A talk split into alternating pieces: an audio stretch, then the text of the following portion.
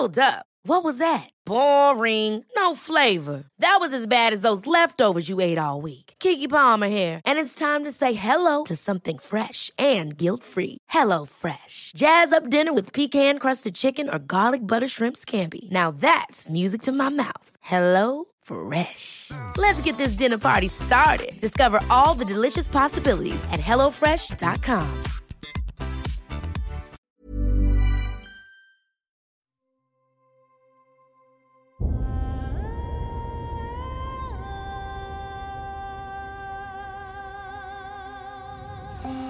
Einschlafen mit Tolkien ist dein Einschlaf-Podcast aus der epischen Welt von Der Herr der Ringe. Mach's dir gemütlich und lass dich von den Geschichten aus Arda und Mittelerde ins Land der Träume führen. Einschlafen mit Tolkien. Heute Faramir. Tolkiens Ebenbild? Faramir war der zweite Sohn von Truchsess Denethor II. und der jüngere Bruder von Boromir. Er war Hauptmann der Waldläufer von Ithilien und nach dem Tod seines Bruders Hauptmann des Weißen Turms. Nach dem Ringkrieg wurde Faramir der erste Prinz von Ithilien und heiratete Eowyn von Rohan. Erscheinung Tolkien zufolge war Faramir bescheiden, gerecht und gewissenhaft und sehr barmherzig. Er erwähnte einmal, dass er Faramir nicht erfunden habe, obwohl er die Figur sehr mochte. Als Soldat im Ersten Weltkrieg verband Tolkien sich mit Faramir, der Schwerter nur dafür liebte, was sie verteidigen. Unter den Figuren schrieb Tolkien, soweit irgendeine Figur wie ich ist, ist es Faramir. Aus diesem Grund schenkte Tolkien Faramir seinen Traum von einer großen Welle, der sich in seiner Familie wiederholte. In einem seiner Briefe schrieb er, denn wenn Faramir von seiner privaten Vision der großen Welle spricht, spricht er für mich. Diese Vision und dieser Traum waren immer bei mir und wurden, wie ich erst vor kurzem herausfand, von einem meiner Kinder, Michael, geerbt. Biografie Faramir wurde im Jahr 2983 des dritten Zeitalters als Sohn von Denethor II. und Finduilas, der Tochter von Adrahil von Dol Amroth geboren. Im folgenden Jahr starb sein Großvater Ecthelion II. Und sein Vater Denethor wurde sein Nachfolger als regierender Verwalter von Gondor. Als Faramir fünf Jahre alt war, starb Finduilas. Ihr Tod veranlasste Denethor, sich von seiner Familie zu lösen. Die Beziehung zwischen Faramir und dem fünf Jahre älteren Boromir wurde enger und die Liebe größer. Obwohl Denethor Boromir gegenüber Faramir offensichtlich bevorzugte, gab es keine Eifersucht oder Rivalität zwischen den beiden. Boromir beschützte und half ihm, und Faramir schaute zu seinem älteren Bruder auf. Obwohl die Geschwister mit ihren dunklen Haaren und grauen Augen sehr ähnlich aussahen, war dies bei der Persönlichkeit nicht der Fall. Boromir galt als der kühnere, der furchtlosere und stärkere Krieger. Faramirs Kühnheit wurde aufgrund seines sanften Wesens und seiner Vorliebe für Wissen und Musik fälschlicherweise als geringer eingeschätzt. Aus diesem Interesse heraus entwickelte sich eine Freundschaft zwischen Faramir und Gandalf dem Grauen. Der jüngste Sohn Denethors lernte, was er konnte von Gandalfs Weisheit und Anleitung. Denethor billigte Faramir nicht als Schüler des Zauberers, da er dem Istar weder vertraute noch ihn mochte. Auf dem Schlachtfeld erwiesen sich Faramirs Führungsqualitäten, seine Geschicklichkeit mit Waffen und sein schnelles, aber hartes Urteilsvermögen als nützlich. Während des Ringkriegs war er der Hauptmann der Waldläufer von Ithilien, die sich in dieser Provinz oft mit den Verbündeten Saurons anlegten. Faramir verteidigte Gondor tapfer gegen den Feind, aber er kämpfte nicht gern um des Krieges willen. Im Juni 3018 des dritten Zeitalters griffen Saurons Truppen Osgiliath unter dem Kommando des Hexenkönigs an, dessen Anwesenheit die Soldaten dazu veranlasste, über den Anduin zu fliehen. Als die letzte Brücke zerstört wurde, befanden sich Boromir und Faramir auf ihr. Mit zwei anderen schwammen sie an Land und schafften es, die Orks vom Westufer des Anduin zurückzutreiben. In der Nacht vor dem Angriff auf die Stadt hatte Faramir einen prophetischen Traum, in dem eine große Welle das ganze Land bedeckte, während die Dunkelheit hereinbrach und eine Stimme aus dem Westen ein Rätsel sprach. Suche das Schwert, das zerbrochen wurde. In Imladris wohnt es. Dort wird man Ratschläge erteilen, stärker als Morgul-Zauber. Dort wird ein Zeichen gezeigt werden, dass der Untergang nahe ist. denn Isildurs Fluch wird erwachen und der Halbling wird sich erheben. Es erschien Faramir noch zweimal und einmal seinem Bruder. Die Brüder schilderten ihn Denethor, der nur antwortete, dass Imladris ein elbischer Name für Bruchtal sei, die Heimat Elrons.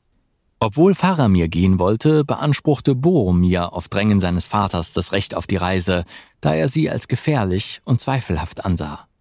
Boromir reiste fast vier Monate lang, um Bruchtal zu erreichen, verlor dabei sein Pferd in der Nähe von Tharbat und kam kurz vor dem Rat von Elrond an.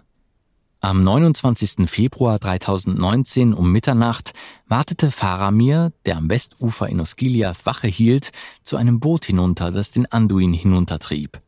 Zu seinem Leidwesen enthielt es den toten Körper seines Bruders, der von vielen Wunden durchbohrt war.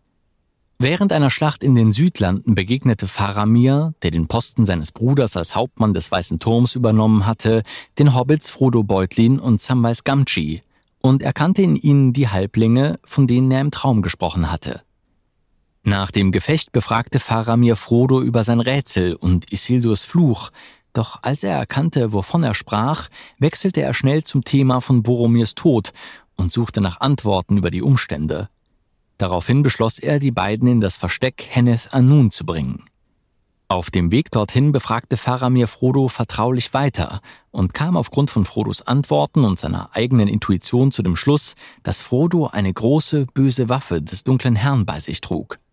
Doch anstatt sie für sich oder Gondor zu nehmen, versicherte er Frodo, dass er eine solche Waffe niemals benutzen würde.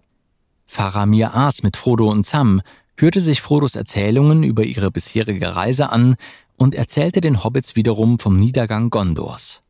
Während ihres Gesprächs enthüllte Sam versehentlich Boromirs Wunsch nach dem Ring des Feindes, Isildurs Fluch. Trotz der Ängste der Hobbits blieb Faramir seinem Schwur treu, denn er war weise genug, um zu erkennen, dass eine solche Waffe nicht zum Guten eingesetzt werden konnte.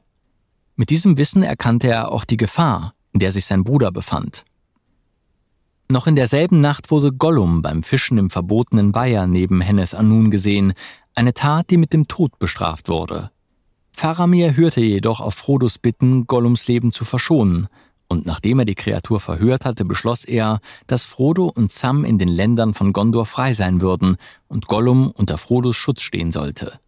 Er gab ihnen Proviant mit und schickte sie auf den Weg, um ihre Suche fortzusetzen.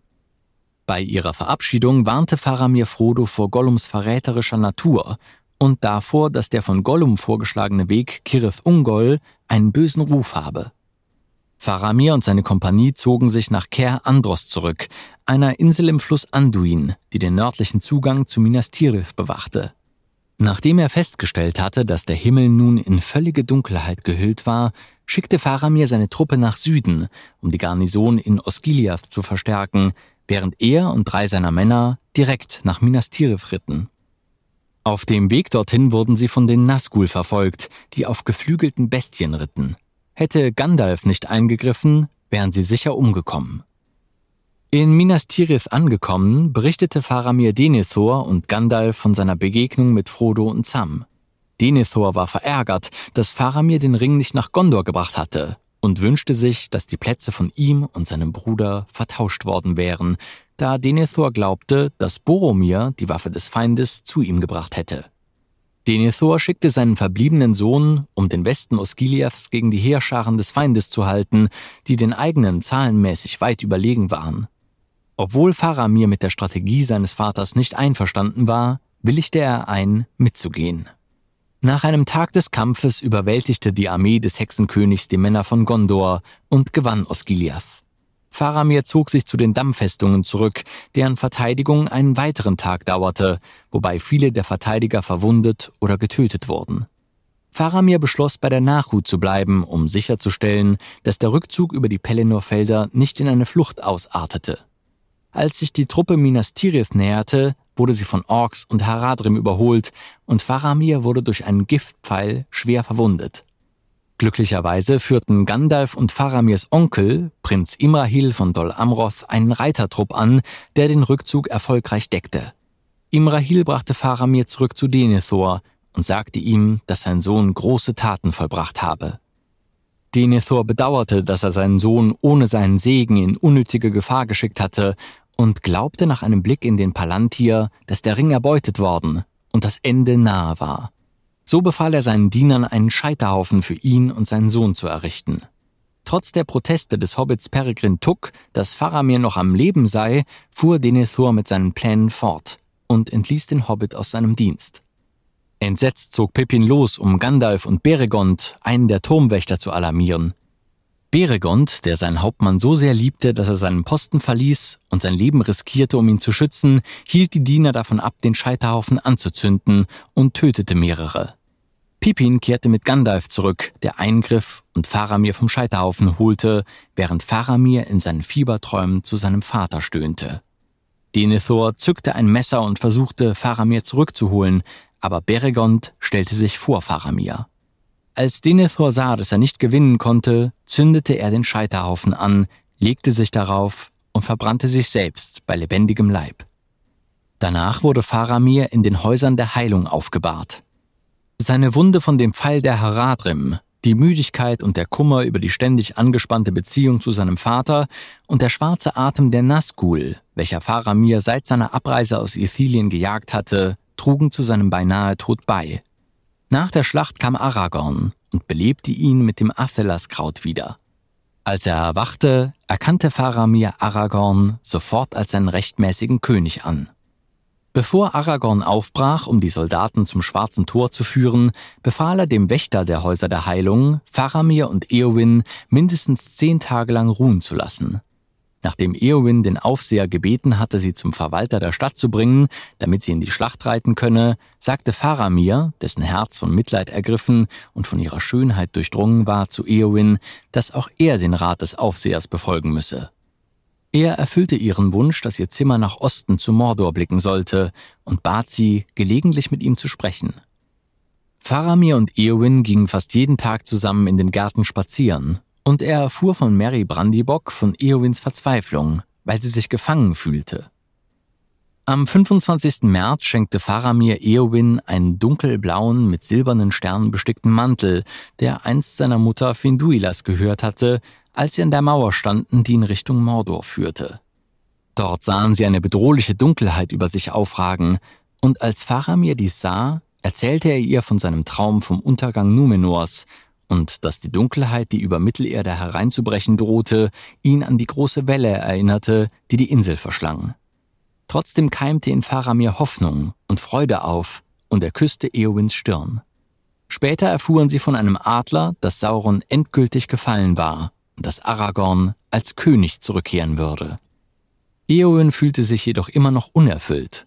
Einige Tage nachdem er ihr den Mantel überreicht hatte, sagte Faramir zu ihr, dass er verstehe, dass sie sich danach sehne, groß zu werden und aus dem Käfig herauszukommen, in dem sie sich gefangen gefühlt habe, und dass sie, als Aragorn ihr nur Verständnis und Mitleid statt Liebe entgegengebracht habe, tapfer und ruhmreich in der Schlacht habe sterben wollen. Er sagte zu ihr, dass er sie zwar zuerst bemitleidete, aber jetzt Liebe. Da wurde Eowins Trauer vollständig geheilt, und sie sehnte sich nicht mehr nach Ruhm und Größe und erkannte, dass sie Faramir auch liebte. Faramir diente kurzzeitig als regierender Verwalter von Gondor und begann, die Stadt auf die Ankunft des Königs vorzubereiten. Am Tag der offiziellen Krönung des Königs am 1. Mai legte Faramir sein Amt nieder, das durch den weißen Stab des Verwalters repräsentiert wurde, und kniete dabei nieder. Aragorn jedoch gab ihm den Stab zurück und verkündete, dass Faramir und seine Nachkommen, solange sein Geschlecht bestehe, Verwalter von Gondor sein würden. Nachdem Faramir das Volk von Gondor gefragt hatte, ob sie Aragorn als ihren König akzeptierten, nahm Faramir die Krone von Gondor an sich und Aragorn wurde von Gandalf zu König Elessar gekrönt. König Elessar ernannte Faramir zum Prinzen von Ithilien und Beregond zum Hauptmann seiner Garde, der Weißen Kompanie. Als Prinz von Ithilien wurden er und der Prinz von Dol Amroth, die beiden ranghöchsten Adligen Gondors, zu König Elessars obersten Befehlshabern. Zu seinen Aufgaben gehörte es auch, als ständiger Marschwächter von Gondors wichtigstem Außenposten im Osten zu fungieren, die verlorenen Gebiete wiederherzustellen, sie von Gesetzlosen und Orks zu säubern und das Morgultal von den Überresten des Bösen zu befreien. Faramir erfüllte auch die traditionelle Rolle des Haushofmeisters, der als oberster Berater des Königs fungierte und Gondor in dessen Abwesenheit regierte. Nach dem Begräbnis von Theoden heiratete Faramir Eowyn in Edoras. Nach ihrer Heirat ließen sich die beiden in Emmin Arnen nieder, wo sie mindestens einen Sohn namens Elboron bekamen. Elboron sollte nach Faramirs Tod im Jahr 82 des vierten Zeitalters Faramirs Nachfolger als Verwalter von Gondor, Prinz von Ithilien und Herr von Emmin Arnen werden. Faramir wurde 120 Jahre alt und war damit der erste Verwalter seit Belekthor II., der 100 Jahre alt wurde, da er durch eine Laune des Schicksals das Blut von Numenor in sich trug. Einer seiner Enkel, Barahir, schrieb das Märchen von Aragorn und Arwen. Na, immer noch wach? Wenn dir dieser Podcast gefällt, lass uns gerne ein Abo und eine Bewertung in deiner Podcast-App da. Und folge uns auf Instagram at Einschlafen mit Podcast. Über Feedback und Artikelvorschläge freuen wir uns sehr. Der Text ist unter CC-Lizenz auf arapedia.org und fandom.com verfügbar. Produziert und aufbereitet wird dieser Podcast von Schönlein Media. Gelesen von mir, Patrick Zoom.